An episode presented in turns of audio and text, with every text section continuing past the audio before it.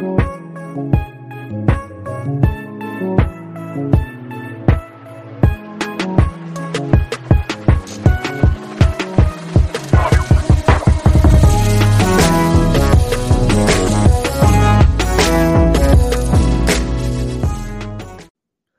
to another episode of the No Ceilings podcast. I'm once again your host, Tyler Metcalf, joined as always by my co host, Tyler Rucker. Tyler, how's it going?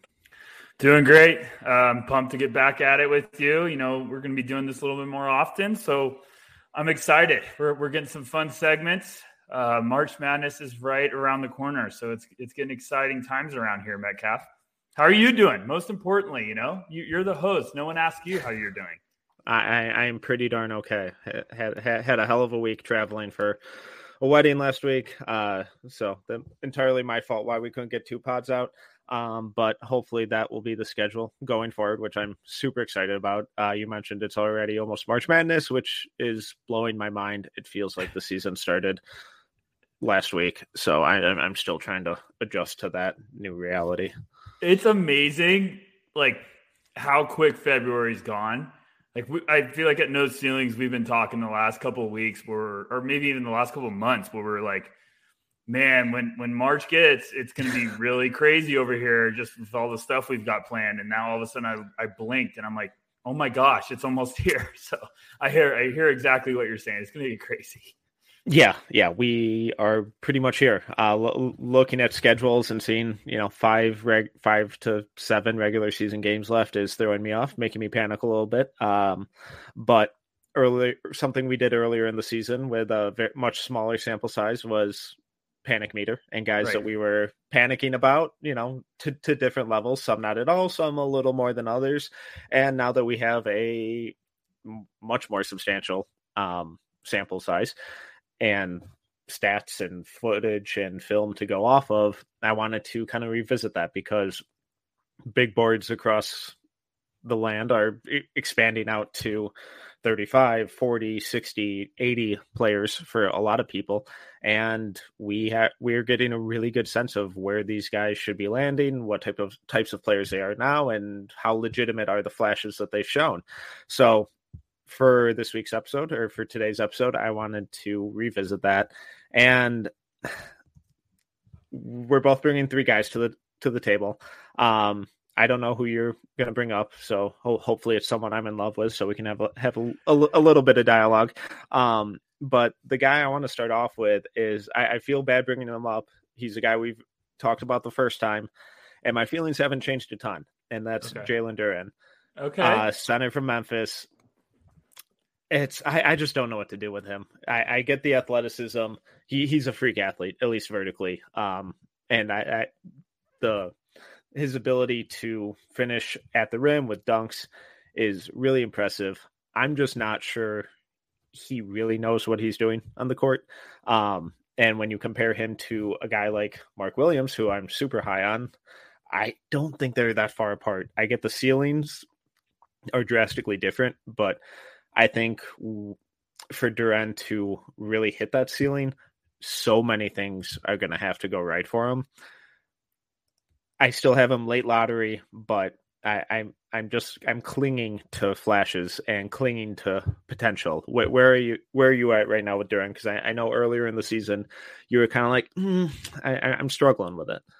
Yeah. So for everyone listening, like me and Ty talked about doing this segment. We wanted to kind of bring it back, and we stayed firm with like we're not telling each other who we're picking. And I'm glad you brought up Duren because literally that was the one guy I was looking at. And my problem is, I, me and you were cold on him in the beginning of the year because we've talked about this on previous No Ceilings podcasts. Just like the athletic bigs that are really raw, you get nervous about scouting because you know when you look at these guys, you can always seem to find the, the tail end of the first round bigs that potentially can offer similar, you know, traits when it comes to impacting a team, impacting a rotation. And I'm like you, I think you worded it perfectly. You know, we're clinging to these flashes because we understand how you know young Duren is. That's yes. always what me and you keep bringing up. It's like how young he is. He's going to be one of the youngest players in this draft class. I think I've, you know, I personally have him 11th And it's just one of those weird things where I'm like, okay, I want to move him up. You know, I, I, just keep wanting to inch him up because I'm a believer of the flashes. I'm a believer mm-hmm. that he can be this freakish franchise center. Um, He's going to be 18 years old on draft day. Um, I think even when I did the Draft Act podcast with Corey, Corey was like, he's going to be 18 years old when he plays his first game, which is just remarkable to think of. So I'm like you. We keep seeing flashes, and they're almost teasing like us because each one is something we all want to see happen. It's like a new tease, a new type of flash.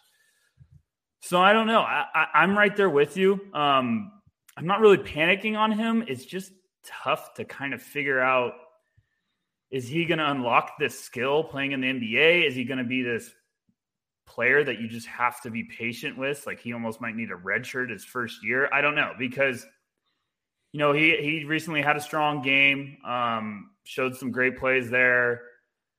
Um, I'm, I'm, blanking off the top of my head who it was against, but um, I, I just yeah, I just I'm like you. I, am lukewarm. Like I want to buy in, but I I need to see more consistent flashes. And like he's shown a little bit of like touch with the outside shot, but I'm just still I'm not in yet, and I want to be. Yeah, I, I the, the the age and the athleticism I keep going back to because they're two just such unique aspects of who he is as a player right now and he should be in high school right now and he might be the most vertically explosive center in the country right now, which are two just an absurd combination that you really could ask for from your a young center. But I, I, I want to start on the offensive end because I don't know what he is in the NBA. Um, I, I think the the vertical spacing is legitimate. Um, but the way he operates from the dunker spot feels clunky. It doesn't feel like he has great spatial awareness of when and where to relocate or cut out of that. And, you know, I in the backdrop of all of these arguments is obviously the situation and their lack of ball handling, the lack of ball movement, the lack of shooting on that team. It's the worst situation I think he could possibly be in. So I can't emphasize that enough that I, I do believe that. But he still isn't showing that movement. He isn't showing that spatial awareness of when to cut in off the dunker spot, when to slip a screen versus, you know, really plant a firm screen. Um, I don't trust the shot. I think you're a little higher on it than I am. I think his mechanics are a little meh and the shot comes out flat a lot. And then something that everyone keeps going to is the passing and what and oh he could, and that he could be this awesome passer. We've seen some flashes of that out of the post with those one-handed over the shoulder stuff and that's awesome, but those also come when he gets doubled. And I don't see a world where his post game is good enough that an NBA team is going to be like, let's go to let's go double team him. And if that's not happening, then those passing lanes vanish immediately. And I don't think he can create his own shot right now. Obviously, again, the age argument is there. I get that. But based on what he's showing, I think the ball skills are severely lacking. And I just, I don't know if he's more than just a vertical spacing rim runner out of the pick and roll on offense. Yeah, I think he's going to be, you know, when I'm saying like he's shown some flashes with the shot, I'm right there with you. It's flashes, but you're like, okay, this looks like it potentially can develop into something with a lot of repetition and work because I'm like you, it, it's a bit of a line drive. It's very flat. Um, he's shown some flashes in the paint, but I don't think he's like he's shown some flashes on some post ups where I'm like, that's some nice footwork. I don't think he's anywhere close to being a guy that you feed him the ball and say go to work on a consistent level. I think he's just too raw and um, still too much to do. I just think he's one of those guys where I think if a team could draft him and say like almost dummy down the offense while he continues to develop where he's like, we don't need you to be a scoring asset right away. We need you to play good defense, rebound your your ass off, and you know, be a lob threat. Where you, you know, I'm just looking at the mock drafts. I was just looking at Tankathon where I'm like, you know, even like Portland, if he goes there with Dame, uh, you know, and it's like, okay, Dame's to score. You got to go set screens and roll, and he's to make life easy for you. Or even, you know, San Antonio's been a, a team where has been projected to take Duren, someone like that, where they have some young pieces, they have some wings, and you just put them somewhere where it's like you're going to take time to develop. We're not rushing you at all. I, I'm like you. He's just one of those prospects where I think he's just going to take a ton of you know development, and you have to be patient because I I don't think the passing like people have been comparing him to Bam. I don't even think he's close to Bam right no. now. I think the feel is way way different than what Bam had coming out of college. But it's not saying it won't get there. It's just saying it might take a couple years to get there. Yeah, the, I, I think the BAM comparisons at this point are pretty ludicrous, and right, you know, I, I, I get the pushback is that well, Bam never showed any of that stuff at Kentucky. It's like, okay, yeah, well, Karl-Anthony Towns also didn't really show that he was the best shooting big man ever at Kentucky either, and yet here we are. So Duren is still kind of being put in positions to show this stuff, and he isn't at a consistent basis. You mentioned some potential landing spots. I think San Antonio makes a lot of sense, um, especially with the emergence of Dejounte Murray at point. I think having that really quality point guard is going to be crucial for him. Um, even Oklahoma City, I think, right. would be really good because they'll be patient. They have a lot of really, really impressive on ball creators. And then even like if he can if he falls some Charlotte at 14, well, they're currently at 14, who you know, they'll change. Um, but playing there and just being asked to screen rim run for LaMelo and then being that, you know, drop coverage big, I think that would be really important to for him because I struggle to see a world where he is a really effective defender in a scheme that's not drop coverage. I know a lot of people are kind of hyping him up as like this versatile, potentially switchable big. I don't see it. I, I think he's really heavy footed. Um, I, I, think it was Corey who threw out. There's either you or Corey who threw out a question a couple weeks ago on is Duren heavy footed um, in the no ceilings chat, and I, I think he is. I think he has really slow feet. I think he is. I do too. And Corey keeps telling me I'm crazy, and I'm like, man, he looks like he has cinder blocks for feet sometimes. And I forget how Corey worded it, but I was like, "Can you please explain that in English?" He's like, "He's got heavy and quick feet." I was like, "That doesn't exist." That's not helpful. uh, but like, so who who I keep comparing him to is like Mark Williams, and the way Mark Williams moves his feet and flips his hips and is always on balance. We never see that well, I shouldn't say never. We we don't see that as much from Duren. and I, I think for quicker guards, it's a lot easier to turn the corner on Duren than it is a guy like Mark Williams. And I think Duren is way more eager to flip his hips to turn and chase than to slide his feet and use his length to contain. A lot of that is you know fundamental stuff that you learn and develop and get better at. So I'm not ruling it out, but you know we the what we always talk about is we get scared of these uber athletic guys who have always just relied on their athleticism and strength. And Duren continues to seem like he's purely relying on his athleticism and strength. And if those technical skills on the defensive end don't really pick up, you know, I, I, I don't think he's going to be the versatile defender that a lot of people are pegging him as. Where, where are you at with him defensively?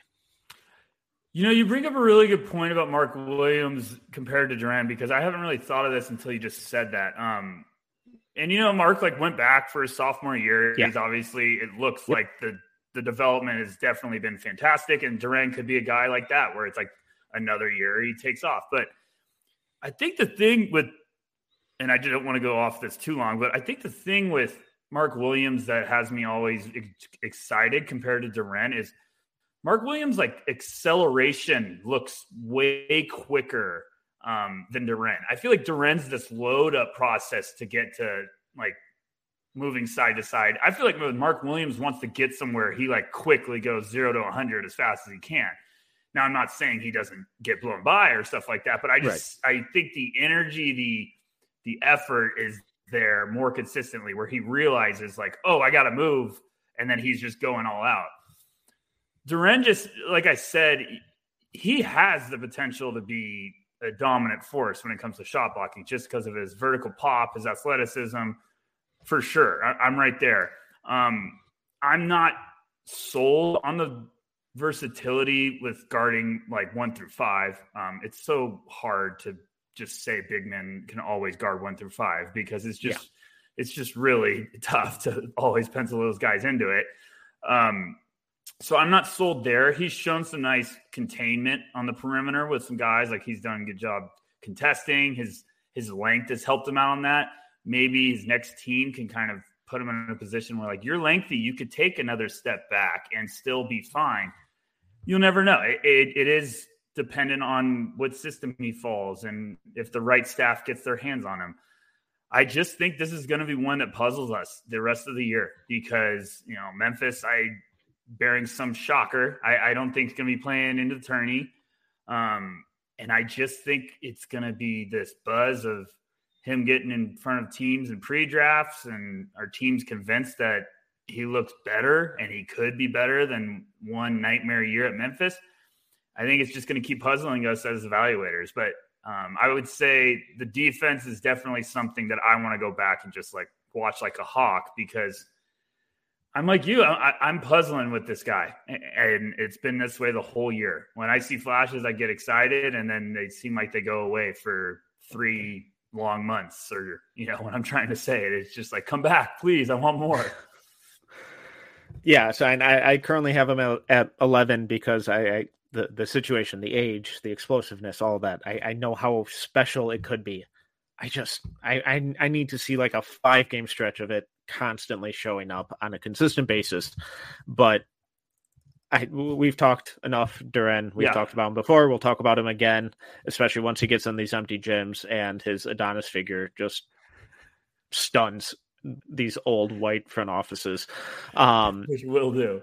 Wait, am I up? Yeah, yeah. Who, who who's who's the first guy? All right, all right. I'm gonna bring up someone that me and you love pretty closely because I feel like it's important that we need to talk about it, and it's gonna be a little close to your heart. But I, am I'm, mm. I'm struggling with our boy Caleb Watson. Um, Houstan. Caleb Houstan. See, see, I'm combining two people now. Caleb Houstan. Um, wow, that'd be fun if they were both combined. Uh, I just, I don't know. Here's what I'm struggling, and it's not like a panic panic meter. It's just one of those like I don't know if he should declare and that's where I'm struggling right now. I'm like, okay, because like I'm he's he was struggling in the beginning of the year. I've been tracking him because I've loved him. He had a nice stretch of like four games where he finished in double figures. Then he goes to six points. Then he has an 11 point bounce back, then six points, then 14, and then five. So I just don't know if it's, and you're Mr. Michigan, so you could tell me this. Like, I still love his feel. I love the way he plays the game. I think he does so much more that shows up not in the box score. I think NBA teams could still be fascinated with Caleb Houstan, especially like a playoff team if they get their hands on him might be like, "Oh, we we got him. Like we're going to go jump all over this kid because he's a perfect asset to groom." Just because of his basketball awareness, um, his feel for the game on the floor, like both ways. I just don't know if he should declare. And that's why I'm asking you, Mr. Michigan, Tyler Metcalf, like, am I freaking out about Caleb Houstan? Do does he stay? Or do you think he's the type of player that's going to intrigue smart front offices enough where they're going to be like, like, could this be a promise guy? I just thought of that while I'm talking to you. Could this be an NBA team being like, if you're there at 27, we're taking you? You know what I'm trying yeah, so yeah, you, so I you just read my mind on that where I was good. That's why we, that. We do this, folks. That's why we do this. That's why we got chemistry every day. No. So if if I was like a fully cemented playoff team like Bucks or you know even Memphis or Chicago, yeah, or Miami, and I I don't need a rookie to come in and really contribute right now. I'm I'm making him a promise in that 20 to 30 range at wherever we land and i'm like we will bring you in. We'll get you in a weight training program. We will get you in a shooting program and all of it will become consistent and you will be nba ready by year two. Because i think the mental aspect of the game he's nba ready um, especially right. on offense because the, the, the way he moves off ball the way he moves the ball um, and the way he runs in transition and makes these awesome runs that pull defenders that create cutting lanes or driving lanes for his teammates. Um, so much of his off ball movement creates for others and not just himself. Uh, the the outside shooting's up to like 36% on the year, which you know still isn't where we wanted it to be for him coming into the season.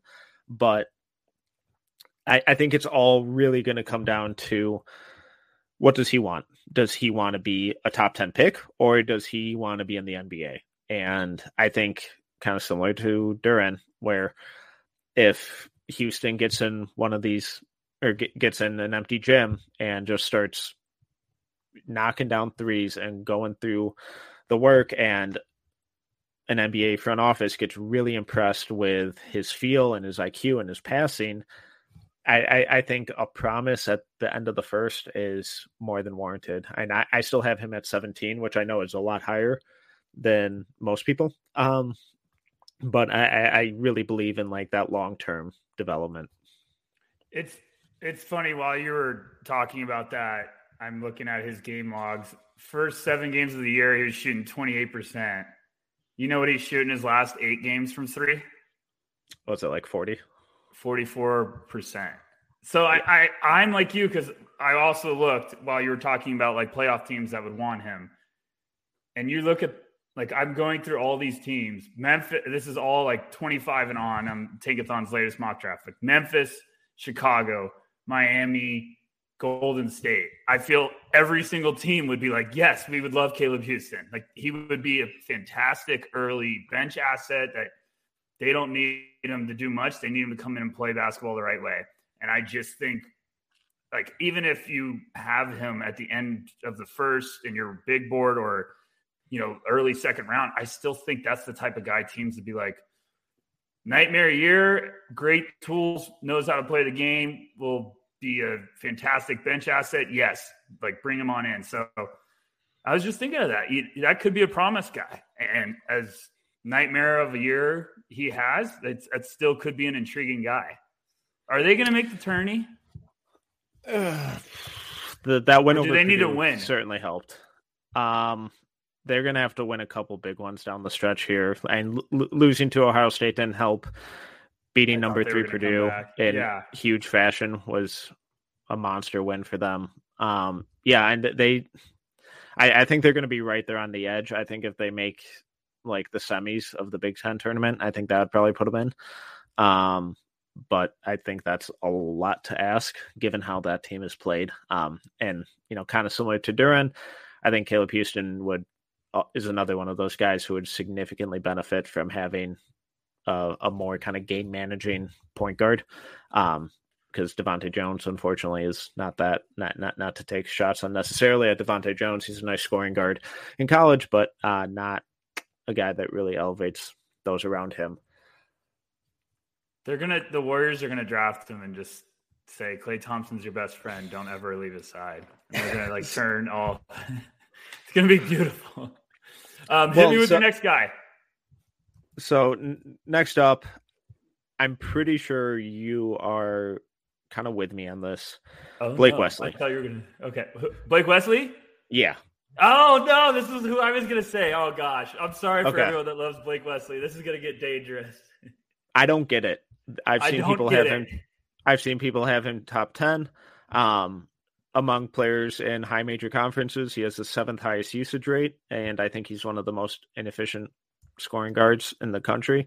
Uh, I 41% from the floor, 31% from three, 64% from the line. I think the shooting mechanics are a travesty and pretty much different on every shot. Um, when he shoots off the catch, he brings it down to his left hip and up across his body and then releases so in a different spot. saw that. Go ahead. Um, I, I think he frequently drives without a plan. And there was when I did that Friday screener on Mark Williams pick and roll defense, there was one where he tried to drive into the chest of Mark Williams and Williams just ate him. Um, I he doesn't have NBA strength yet. I I'm encouraged by the defense. I like the I, I like his defensive effort. I think that's all really promising but the way he plays on offense suggests that he should be a 20 point per game scorer on decent efficiency and he is just a chucker who doesn't really have much of a plan. Uh, some of the space creation flashes are interesting but those shooting mechanics are so broken that I, I don't know how an nba team is like yeah here's the ball go create anything. Um, yeah, so I, I, I have Wesley in like the mid second uh, because I again I like the defense. I think there's some intriguing things with the athleticism, and then the space creation I think is legitimate eventually, but for an NBA team to see his production, see those shooting mechanics, and really buy in in the first round, I I don't understand it. For everyone listening, this isn't meant to hate on a guy um, no, because no. we have a lot of people at No Ceilings that are big Blake Wesley supporters. Yes. Um, but I don't get it. I, am right there with you, and I'm not trying to da- rag on him. I think there's tools. I think there's some mm-hmm. serious mm-hmm. tools that can develop. I just don't think this is like. I think he should go back. I think he yeah. should look at Jaden Ivey and watch what he just did in one year, and I think he should be like, if I do that, I'm gonna skyrocket in the next draft class because like there's there's good tools. He's got good size. He's got some shiftiness. I'm really happy that you um, called out that shooting form, the load up, because a lot of people have been talking to me about Wesley, and I was like, okay, I'll check him out. And the first time I watched them, I saw like a, an example of that, and I was like, whoa! I was like, he brings it to like his knee on some shots, and some yeah, and it's really exaggerated. Yeah, it's really exaggerated. It's like a robotic loading process and then you see some where he like gets it up really fast. So I'm like, okay, he just got to get rid of that as fast as possible. And I know some people might point out, well, like, oh, he had space to load up. And it's like, no, that space is going to like shorten up in the NBA. And it, it, was just like amazing how low he brought it. The shot selection, like, I understand he's probably being asked to carry the load offensively, yeah. playing for Notre Dame. Like, I get all of that stuff, but there's just some wild, erratic shots. And I mean, you know, I've talked about this before. I don't like to overanalyze like one stretch of the year, but I do think it's important to track how a pro, like a prospect is progressing. And like beginning of the year, you know, his first 18 games, he was 15, 3, 2, um, shooting 44.7% from the field, 33.3% from three. Like that's fine. Okay, that's fine. Mm-hmm. You'd like to see the three point be a little bit better. The last seven games, he's 12 points a game, four rebounds, three assists. He's shooting 32% from the field and 25% from three. So everyone that was like, oh, top 10, I was like, whoa, what? Like, I understand there's some offensive firepower there. Like, he's got some tools, but I was like, we need more consistency. Um, he's, I know he's got good size at like six five. I still think he's a little thin framed. Mm-hmm. Um, I also just don't know, like, is this guy you're drafting him as a ball handler, like primary ball handler? Are you dressing him as an off guard? Like, there's just too many questions. And I'm I'm guilty of saying like I need to watch Blake Wesley way more. I'm just concerned of like the brief sample size I've watched that I was just a little bit like I was like, I have him as an early, I think I have him 35th right now. Um, I felt bold about having him that high um, just saying like I I kept looking. I was like I kind of want to move him down, and I just need to watch him more. But I'm right there with you. I, I think there's flashes. I just think this is a guy that like he's having a rough stretch right now. Maybe he does some wonders with another year where he could really benefit from working on his craft and skyrocketing up the boards. Yeah, I I I have him at 41 right now because I just don't see how his his body can hold up against NBA competition, and you know, probably admittedly, it wouldn't he probably be more G League uh, route and developmental. I think he's going to at this point. I think he's a multi-year project. the The flashes are really interesting. The like when when when it's clicking for him, it's like, oh, okay, now I'm kind of seeing it. It's just so infrequent that we are really seeing those flashes and I just those shooting mechanics are brutal but every time i watch him someone who pops to mind who is one of these you know legitimate development success stories is jordan poole. And the way they kind of play i don't think is too dissimilar. Do you think that he could reach something like that? I and i, I think that would be a really really great outcome for him. And i i get that he's a much better defender currently now than Jordan Poole was at this point in college, or do you think that he has the tools to really excel past that and be maybe kind of a combo starting scoring guard? I, I definitely think there's that route. I, I'm just trying to figure out like, are you considering him a two um, at the next level? Because like Poole, it, it's always funny because whenever Poole gets brought up, I was like, that was one of my scariest evaluations ever because I was just like, no, like I was like, no, I was just horrified of the shot selection. And he went to the right team. He went to a team that was like, you got to work on your craft. You got to spend some time in the G League he worked his butt off. Like I think it's awesome. It's not like I was rooting against him. I just was like the, the erratic shot selection in college. Someone's got to you know tone it down a little bit. Now he's put in the time. He's he's thriving with Golden State. So yeah, if he could go to a team like that, that's like, hey, you know, that ain't gonna work right out of the gate. You, you're gonna have to earn your minutes. You're gonna have to earn your shots because you can't just be this potential late first round pick, or you can't even be an early pick and just expect that if you're playing with a bunch of veterans, you're going to get all the looks in the world. So I, I definitely think there's that path. I, I, just think he might benefit from being this guy that's like, okay, I had a little tough stretch at the end of the year. What if I spend all off seasons going to work and get back and, and just take off for Notre Dame next year? So I don't know. I, I mean, what do you think he still declares? Metcalf? Like, what would you think? Throw the I, throw the opinion about how we feel about him. Like, if you're looking right. at him as a prospect. Yeah, I, I, think a lot of it is going to come down to what happens in like those pre-draft workouts with him, and I, I think he could be one of those guys, um, similar to what we mentioned with Houstan, as being like a potential promise. Um, yeah, kind of how Jordan Jordan Poole was with the Warriors, because right. that's what happened with him. Um, I mean, I, I think he would be better served to go back for another year, really work on his body, really work on those shooting mechanics. But then I'm not sure that going back to school for another year is the best spot for him to do that because I think those shooting mechanics need a ton of work. And maybe, maybe the NBA is the best spot for him to get that. Um, so I, I think if he gets a promise, I think he should go um, and be a first round pick get and be willing to put the work in and stuff like that.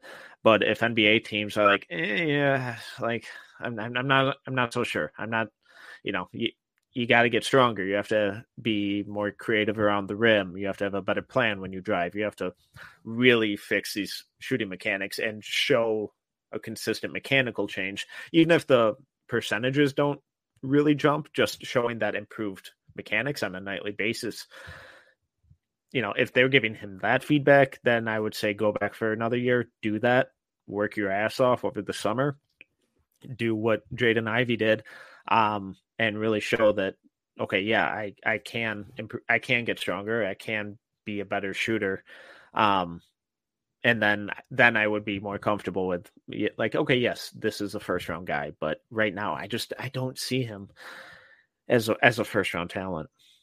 Yeah, I, I, I think I'm right there with you.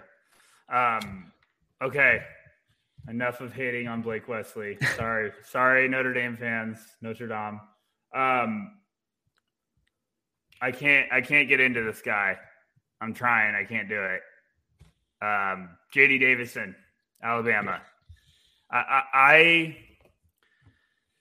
so I have this thing with athletic freak point guards because you get by in high school. You, know, you don't get by. You dominate high school with your athleticism right. because you're going to be 90% of the time even higher, just the best player athletically on the court. So you can hide a lot of your weaknesses or holes in your game just by pure athleticism and being, you know, quicker, a better jumper, and all that stuff.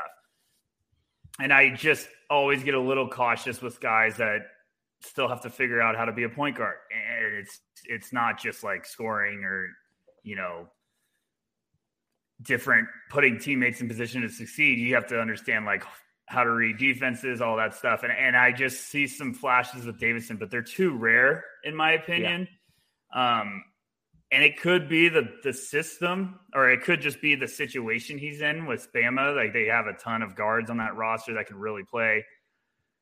But I just he seems like a guy that needs to go back to me. And, you know, let me just say this out there. Like, I'm not trying to root against anyone. I'm not saying, like, oh, all these guys need to go back. They're no good. I'm just saying, like, maybe another year for some of these guys, they could all of a sudden become a mid first round pick and make a lot more money and have a better long term security. That's what I'm rooting for with every prospect. So, I don't know. I'm interested to get your thoughts about Davison. You took my Blake Wesley, so I kind of had to pivot and figure out someone, and then I was just looking at my big board, and um, he's been a guy that's puzzled me. Um, I, I understand people are high on him. I get it. Like it's very exciting when you have an athletic point guard, and I think he's supposed to have like freakish wingspan. He's going to have some great measurements. I just think he might need some more time to learn how to play with his speed. Because like the Gonzaga game, if you go back and watch that, you're like, shit, this guy can play. And then you all of a sudden see a little bit more come back down to earth, and there's some inconsistencies. So um, I just want to see a more consistent slate of performances because I do feel like it's been a bit of a roller coaster. And maybe, like I said, maybe that's just because he's playing with the roster that almost kind of goes with the hot hand when it comes to the guards and the ball handlers. So what are you what are you thinking, Ty? Hit me with it.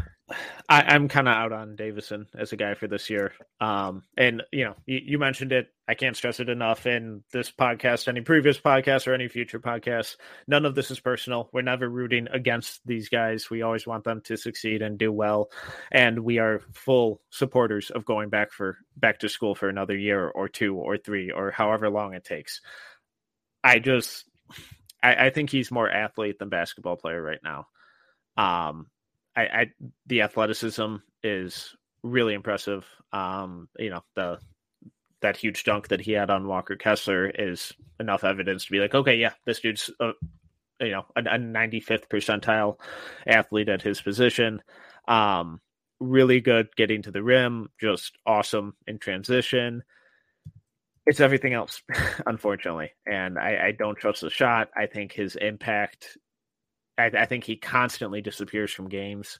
Um, I his ability to kind of improvise, I think, isn't that great. And for someone of that athleticism, once you drive um, at that speed, at that you know velocity, you really have to be able to make decisions quickly and react to what the defensive rotations or lack thereof are doing. And I don't think he does that very well and he gets stripped on drives a lot. I, I think his ball security is pretty rough. Um, so I, I, I absolutely think going back for another year, letting the game mentally slow down a bit for him right now because right now the way he plays, he plays at such a high pace, but it seems like his processing is also frantically, you know, going that speed where if he can come back for another year and just get that maturity, that understanding and mentally slow the game down, I think that'll do wonders for him because that that athleticism, few are going to match him in that realm.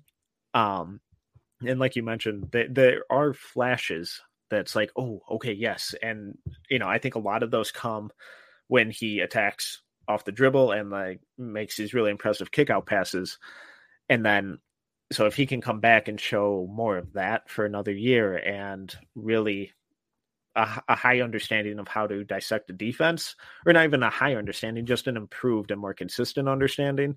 I, I think that would be so important for him and his draft stock and just his, you know, future development as a professional player. Yeah, I, I mean, it's like you're saying, we're not rooting against these kids. There's talent there. Like I, am not trying to dog JD Davison. Like he has talent. There is plenty of tools to get exciting about. I'm just saying he might need another year for it all to come together and be the player that we think he's going to be. Because like he's having a solid stretch of games. Um, he's had you know 11, 18, and 14 in his last five games, but he's also had a game where he had zero points. So I mean, and that's in 24 minutes.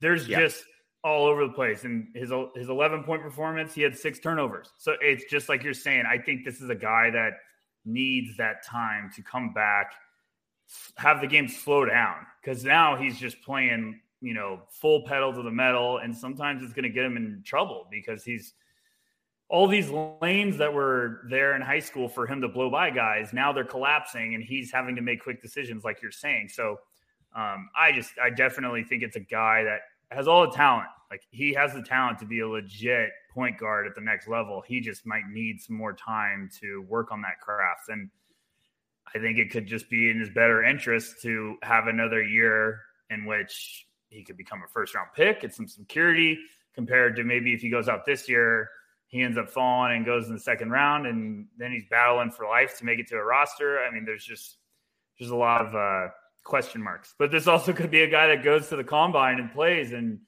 tears everyone apart and all of a sudden, you know, becomes this guy that everyone's like, whoa, okay, you know, maybe it's the Josh Primo effect where um, we talked about that on the last pot. Like maybe JD Davison's the guy where you draft him a year early, like the pre-draft process. So, um, yeah, hit hit me. What you got next? This is your third and final, right? Yeah. So so this is the last one. This is a guy who I've had in the 30s for the last couple years um, until okay. he decided to go back.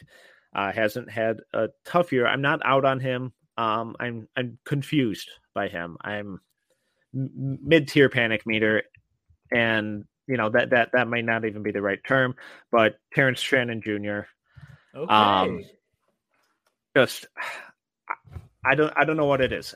His production seems very boomer bust this year, where it's twenty points, seven rebounds, four assists, or it's like he wasn't even there. Um, I think I'm hoping part of that is due to kind of injuries. He's he's been in and out of the lineup for a lot of the year. There's so much that I still really like.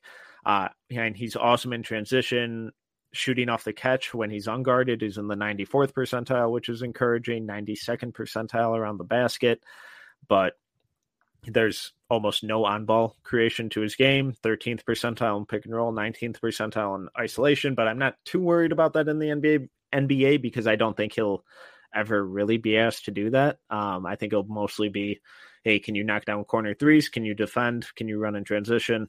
And those are all things he can do. Um, I'm just, I don't know what to do with the inconsistent production. And it seems he, he's been a guy who's been really hyped up by draft Twitter these last couple years. And it seems to almost have fallen silent uh, this year with him. I, I, I like what I've liked what I've seen the previous years. I'm I want to base it just on the the inconsistencies this year on you know na- nagging injuries or illnesses or I, I, don't remember exactly what's kept him out of games. But where are you at with uh, Shannon? Um, frustrated because I was a big Terrence Shannon believer last year. Yeah. Um, I thought he was probably going to end up being sort of like an early second round guy. And I'm I was hoping for a jump back. I was pretty pumped when he said that he's going to go back. I was like, okay, he could really take another step forward mm-hmm. if that offensive game comes around because you know how special he can be defensively. He's got some athleticism. He's got the potential to guard multiple positions at a high level. I just don't. I don't know where you're at with him this year if you're looking at him as like an NBA team because you, you see the intrigue. Um, I think someone's probably going to be drooling over Herb Jones of what he's done this year with the Pelicans and being like, could this be Terrence Shannon? But like Herb was also a fantastic playmaker yeah. and asset for Bama last year. I don't know about Shannon. He's one of those guys puzzling me too. Um, that's probably going to be like when I'm having a really annoying day, I'll turn on Tan Sharon's film and be like, okay, let's figure this out. Like, what's going on here? Because I do think the defense could make him an intriguing second round flyer for some smart team where they're like, hey, if we could just have a defensive, like we need a wing who can defend the crap out of the ball I think Terrence Shannon's going to be pretty high on your board if you're trying to yeah. find some value in the second. So I just don't know. I, I, I don't really know where to put him in my board right now. Um, kind of just go all over the place because I don't know if you're you're thinking of upside or what he could become, or you're still dreaming of like, hey, maybe this was just a nightmare year. I know Texas Tech had a lot of pieces leave. Yeah, I, am right there with you. That's a really good one. I didn't even think of that. Um, I just feel like in this draft, you're going to get to a range in the second where like Shannon becomes enticing. Like now, I'm just spitballing mm-hmm. off the mm-hmm. top of my head. Like there's going to be a lot of uncertainty with the second round. And Yeah. I think teams might target specific skill sets. And I think Shannon's defense really could save him because he could be a guy that you put in the G League early to work on the offense. And if that could come around on a respectable level where he's becoming a dangerous rotation defender who could spot up and hit some shots, then he might be someone that hangs around the league for a long time. So I don't, I don't know. That's that's an interesting one. You got me puzzled now. Yeah, and it's just I, I, I will I expected more. I think a, a lot of it is a symptom of expectations because I, I expected so much more from him this year, and you know, circumstances out of his control have kept him out of some games. Um, so I, I really want to chalk it up to that. But then you know, it's like I look at my rankings and based on production and what he's done this year, it's like well, I'm struggling to have you higher than the 50s, and right. I've given his athleticism and where I've had him the previous two years, it feels like I should have him higher. But then there also isn't this extraordinary growth that I wanted him to show, where it's like, okay, now the outside shootings in the high 30s or whatever. And, eh, you know, it's down to 32% on almost four attempts a game, but the free throw percentage is up to 85 on three attempts a game. Um, so it's just the inconsistencies this year. I, I'm really hoping that he has a strong, like a really strong um, end to the season, or at least just a consistent end to the season. I, I want to see like a really steady stretch of play from him on both ends of the floor because I, I think he has it in there. I just haven't seen a ton of it this year. And I, I just worry that, okay, well, maybe he has to go back to school for his senior season. And, you know, it, it, it is what it is. But like at this point, I'm kind of questioning if he's even, you know, the best NBA prospect on that team, which is so is which is a spot I, I did not expect coming into the season. Yeah, I, I that definitely is. It's also problematic if you start watching a team drooling over a guy and you're like, okay, you might not even be the best prospect on this team. Like, I don't know. I, it, it just doesn't seem like there's been a step forward. Yeah. it, it, seems like Which we're kind problem. of stuck in the mud. Yeah, which is which is a problem. And I'm like you. Maybe it is the injuries. I know he's been kind of banged up a little bit for the entire year. Um, he had a strong stretch to start out the year, um, and then it just kind of seems like it's just been hit or miss every game since. So I'm like you. Um, oh boy, I have one more, and I kind of want to. Can I get a little crazy with this? Is Yeah, it okay with you? please. It, it'd be All weird right. if you didn't. I'm gonna call myself out and switch this up. I'm not worried about a prospect. I'm worried that I don't love him enough. And I know Okay. that you got I think you like this guy a lot, so this might be fun. I'm worried I don't or here, I'm worried I'm being a wimp and I don't I'm not ballsy enough to say that I love Iverson Molinar more than I do. Hmm. Um, I have him 36th on my big board. Yes, Okay. I hear all of you out there saying that's a little rich. I think it's low. I love everything he does. Everyone's going to point out the three point percentage. I'm fine with it. I think he's been carrying the load offensively. He's got to do a lot for that team. I just love the way he plays the game. I, I really do think this is a guy that, with an uncertain point guard class, there's questions everywhere. I just feel like I need to be more ballsy and say Molinar needs to be going a lot higher than he should. And I'm not talking like lottery. I'm just saying like he seems like a, a, a late first for a team that's like we need point guard, a rotation point guard, to, like for some strong depth. Like he just plays the game the right way. He understands what he's supposed to do. I love his feel. I don't know. I, that's just the wild card one. I, I just every time I watch him or look at his name on my board, I'm like, man, I deserve to move you up. I don't know what's holding me back. And like I said, I understand if everyone wants to point out his three point percentage, but I do think the guy can hit the three from pretty deep when he gets the chance. I, I just, I think he plays the game the right way. He seems always under control, just calm and like there's no panic. Like he, like JD Davison needs to lock himself in a room and watch how Molinar uses his gears, and it would unlock a whole nother world. But bad jokes aside, tell me what you're thinking, Metcalf. Uh, so I have Molinar at 32 right now. Good. Okay. Um, I like this. So, so Nick and I actually just got done talking about him on the NBA Deep Dives podcast, and Nick wrote about him last week for No Ceilings, and Nick was saying that he just moved him into the first round, even. Um, I wouldn't be stunned if he's the second best point guard from this class, um, especially de- depending on how you kind of classify Dyson Daniels. Um, and I, I have him one spot behind Taran Armstrong because I, I just can't quit Taran Armstrong right now. Um, but I so I'll run through this. So you, you brought up the outside shooting. It's at 29% from three right now. Not good. Right. Uh, it was good. at 30. It was at 37% his freshman year, 43.6% last year, and its free throw percentage has done nothing but climb from 76% to 80 to now 89.5%. So really everything you just said is really important for everyone right. listening because like he's shown he can be lethal from outside. I just think now he's taking on this bigger offensive role. And you can see that that's it's hit, it's hurting the percentages. Go ahead. I didn't mean to interrupt you. It's, that's just really important. And no. the free throw percentages is important too.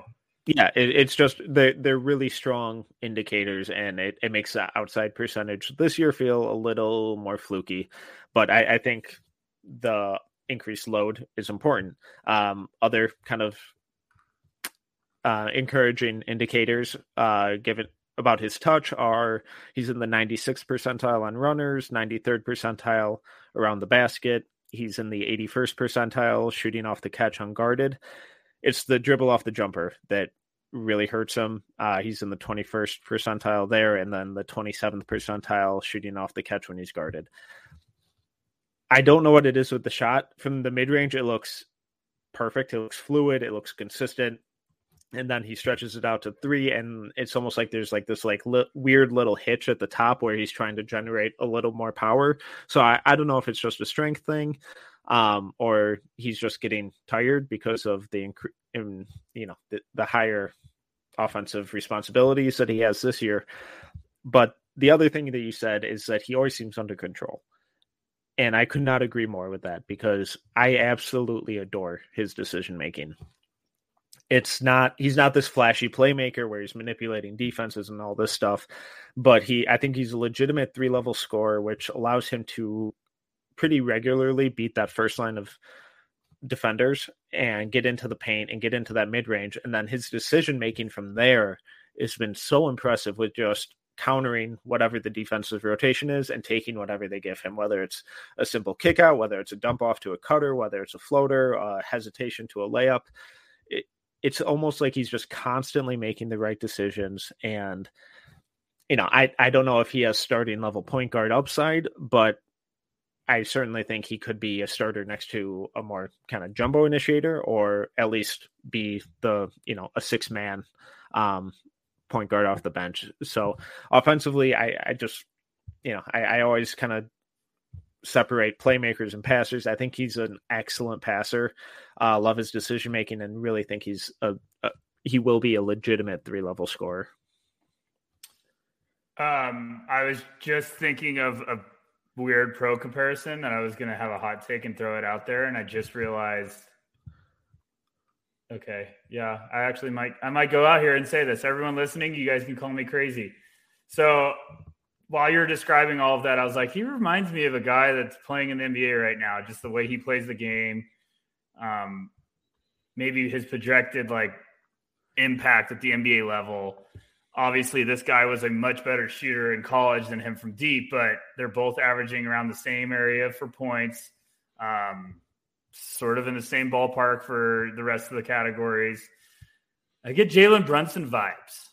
Um, just sort and I'm not saying he's going to be like Jalen Brunson's about to get paid heavy his next yeah. contract. So I'm not saying like Iverson Molinar is going to be a guy that's about to get $20 million in a couple years in the NBA and free agency. But I just think that's if you're looking for what he does when it when we're talking about like pace and decision making and yeah, he's not going to be a guy that's having nine assists a game, but he also makes the right reads and keeps the offense rolling and, you know, is a guy that makes a pass to make another pass, which is a wide open shot. Like he understands where the ball is supposed to go and how it's supposed to move. So you know, I, I mean, even his last, I think it was like his last four games, he's shooting mid 30% from three. So I do think there's tools there. Um, the shot selection is, I think, is promising. I do think he's in situations where he's forcing a lot of tough shots, but it's just weird because I don't know if it's needing to be repetition from outside. I don't know if it's just like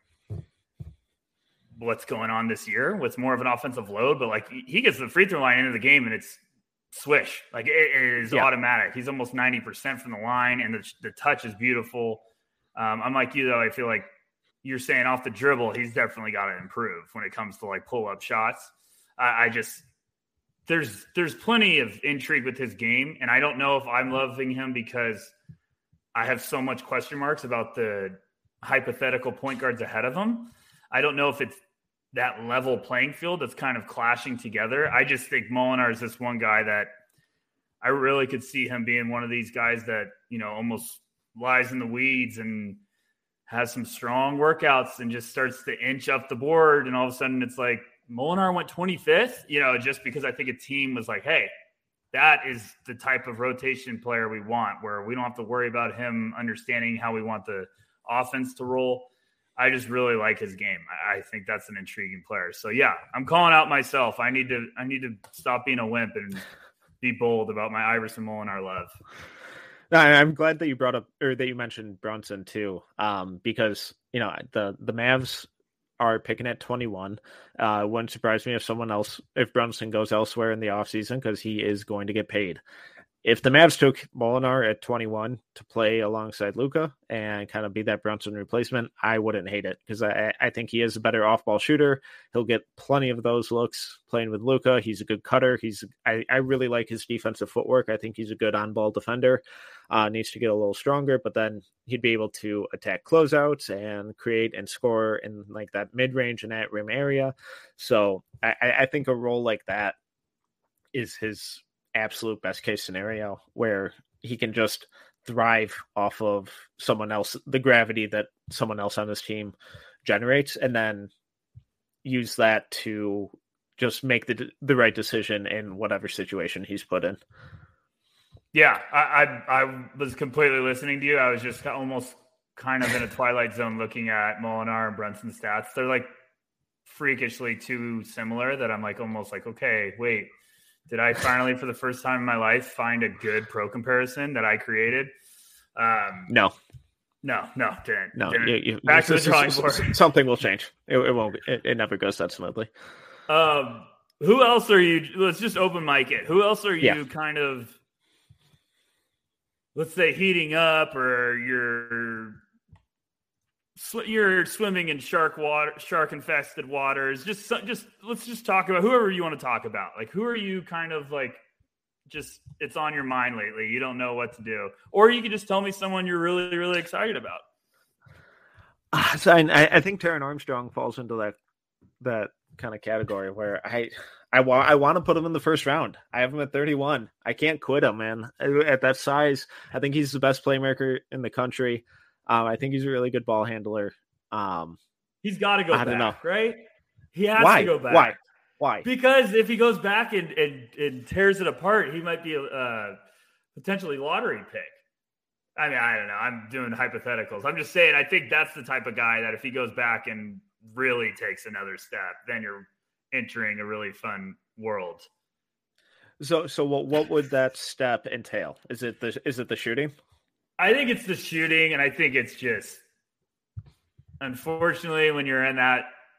I'm not trying to call out Cal Baptist basketball, but I think when you're in that playing yeah. level, you need to just be like bonker numbers. And he was, sure, and he still is putting up really impressive numbers. But I think if he could do that for another year with the outside shooting becoming more like adding some more muscle, spending a year in the weight room, then you're like, okay, he's gonna be seriously buzzing because there's pops of everything. Like I'm like yeah. you when you watch him, there's pops of everything, but I don't know.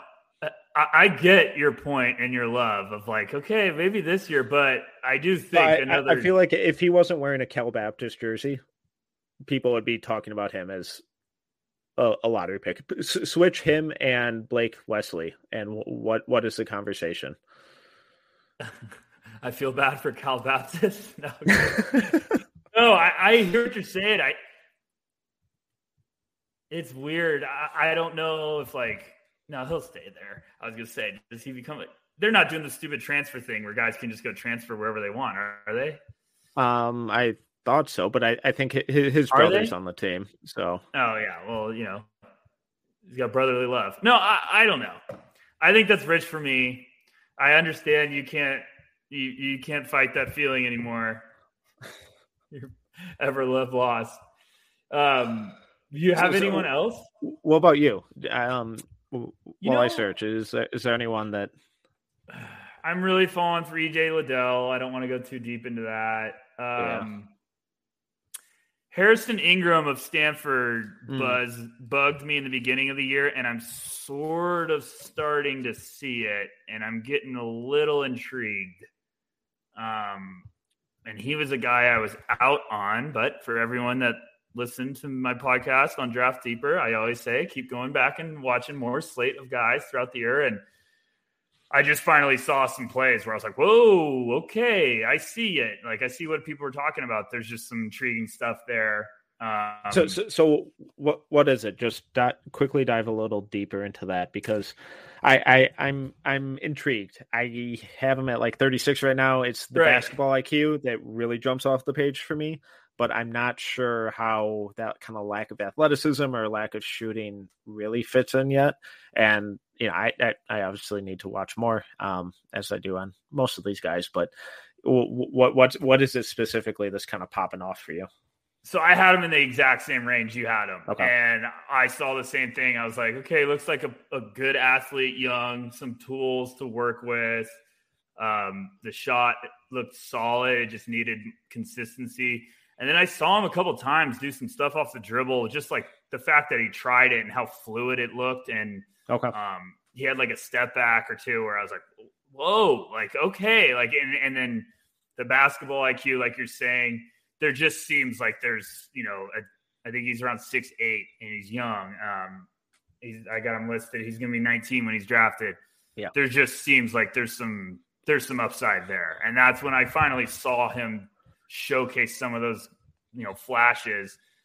I was like, okay, whoa, whoa, whoa, I see it. Like I, I see what everyone's buzzing about. Um, because I think I I moved him up to 24th which was a big jump for me from my previous big board because I was kind of like, I'm not. I don't know about him. I don't know why I'm not seeing it. And then I watched a couple more games of his, and I was like, "Whoa, that that got me." All right. mm-hmm. So he's definitely one though I need to watch. Go back and watch more, like you're saying. Yeah. Like I, I need to watch everyone again. I could watch someone every, every single game, and I'll be like, "Hey, I need to go watch them again." So it'll be interesting when I watch him again because I'll be wondering, like, do I need to move him more, or I feel pretty confident about that range. Mm-hmm. Um, trying to think of anybody else. Sochan, I understand the intrigue. I'm not there yet. I did have him. Okay, interesting. Round. Hit so me. I I, I have him at ten. Whoa, Tyler Metcalf! You kiss your mother with that mouth? I'm kidding. Sorry, Mrs. Metcalf. Um, why ten? Um, I, I, I think I, I think he's a legitimate three, four position defender. I think the defensive IQ is through the roof. I really like the passing, the rebounding, um, just the the overall feel for the game. I think is really special, uh, and yeah, uh, I, I I am also I I know the shot hasn't really been there. Um, but I think the mechanics are sound enough where just a few kind of tinkering things here and there make him, you know, a, a legitimate spot up threat. So, w- why do you hate Jeremy? It's Sochan, right? Yeah, I believe that. Uh, yeah, I believe I, so. I, I, I, pronounced it incorrectly. I think. Um, can you, before I give you my answer, can you give me like I hate pro comparisons, but can you give me just a name you're thinking of? Doesn't have to be perfect. Everyone listening, take it easy on him. I hate pro comparisons. I'm just saying, like, I'm a big believer of like vibes of or shades of, where it's like, yeah. So I I get a lot of like slightly less less like a mix of like Jarred Vanderbilt and Kyle Anderson. Is it just you wanted to plug Jarred Vanderbilt, so that's why you said Jarred Vanderbilt because you're well. Speaking of no, no, no, the, the, the, way the way he he rebounds and cuts and kind of moves off ball, and then how active he is off ball defensively. Um, I that's really where I see like the Vanderbilt stuff, and then like the passing, um, the kind of outside shooting, the movement, the basketball IQ stuff is really where I get the Kyle Anderson vibes. I get like, and this is for people that don't realize how crazy I am. This should pretty much tell you how crazy I am. I get like a defensive minded, athletic Boris Diaw vibe yeah, from watching yeah. him. Um, and that's why I have him 28th because I was like, I didn't, I hadn't watched a lot of them. And I started watching them and I was like, okay, this is a first rounder. Like I just said, like this is a first round guy that, you know, we've been doing the no ceilings composite big boards. There's plenty of movement. Guys have them all over the place. I just, from the brief couple of games I watched of Sochan, I was like, this is the first rounder, just because I was like, some NBA playoff team is going to be intrigued with the defensive ability, that that upside he has, his age, his frame, um, just how much potential he has. And I was intrigued with the outside shot a little bit more than like I was like, okay, it's it, there's there's solid stuff there that yeah. can be worked with. Um, I think it might have been the games I watched. And everyone listening, that is important because I watched yeah. a small slate of games, and I think it's important like those games I watched.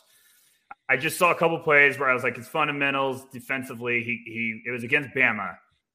And I he had a strong game against them, but I just saw him a couple times got switched onto smaller guards and they just, you know, Bama guards are explosive. So they gave him some problems where it was just like he got his body into them, trying to keep up with them. That happens. I understand. But I was just like, okay, fundamentals. He, he's a little upright. You just got to get down. Like that's stuff you can fix. So but he also made some plays in that game where I'm like, great decision, great pass, like rebounding his butt off. So I definitely see it there. Um, I could see myself moving him up the more I watch. It was just amazing to hear you say 10. I was like, whoa, okay. But I I do like Patrick Williams Rose and is a guy with a similar vibe there where it's like strong defender, plays the game the right way, young, where you think there's serious upside. Um, so that wouldn't be a surprising one. And that's another guy that just gets in front of teams, and teams might be just like, whew, okay. And I think he's tough. I think he's nasty. Um, and, and I have him 28th, and I was like, I'm probably going to end up moving him up way higher. So that's that's the only. I'm I'm not hating on him. I'm just saying I'm I'm I'm warming up. I put it I put it on the burner and the burner just started to heat up. So I gotta watch more film.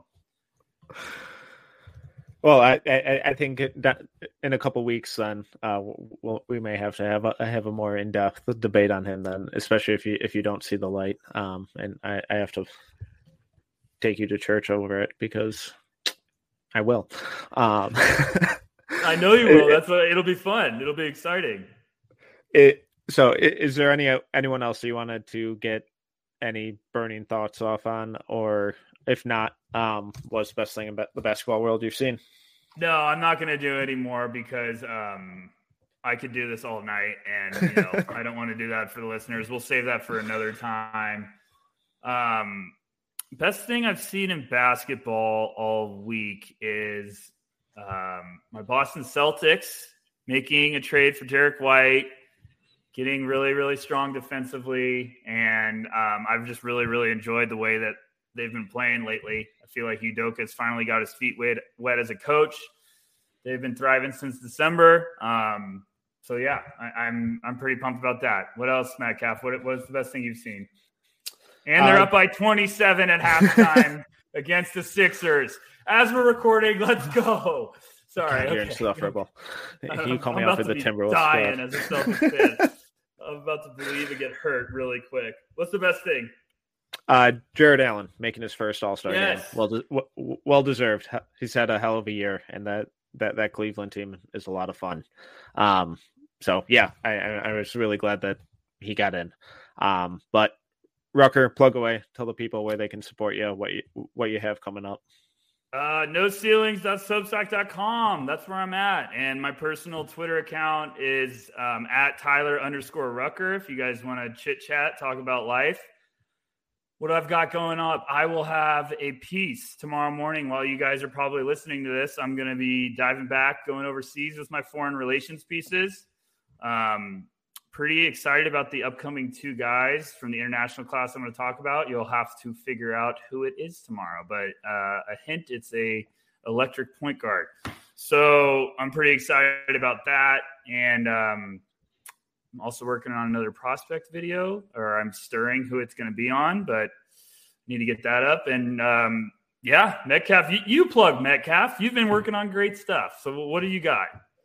Um, I will have another Friday screener coming out soon. Well, this Friday, um, hence the name. Nice. We're on a good um, roll there. But I may I, I may have to coordinate with you because it sounds like we may be accidentally writing about the same person, so I may have oh, to pivot. We, so I can so, switch it up easily. So we'll talk after this. Yeah. You so see that guy is making me shift my whole momentum. It'll be it'll be TBD, but TBD. You'll just have to go over to to No Ceilings and follow us to to make sure that you find out. Uh, please make sure to go follow Tyler Rucker and read everything he writes. It's really good stuff, um, especially his philosophy, his more philosophical piece he put out the other week. Um, but once again, I am Tyler Metcalf. You can follow me on Twitter at tmetcalf11, and please make sure to subscribe to the No Ceiling Substack at noceilings.substack.com where you can find all of our written work and make sure to follow us on Twitter at No Ceilings NBA. The Substack is completely free and gets delivered directly to your inbox. Zero excuses not to subscribe.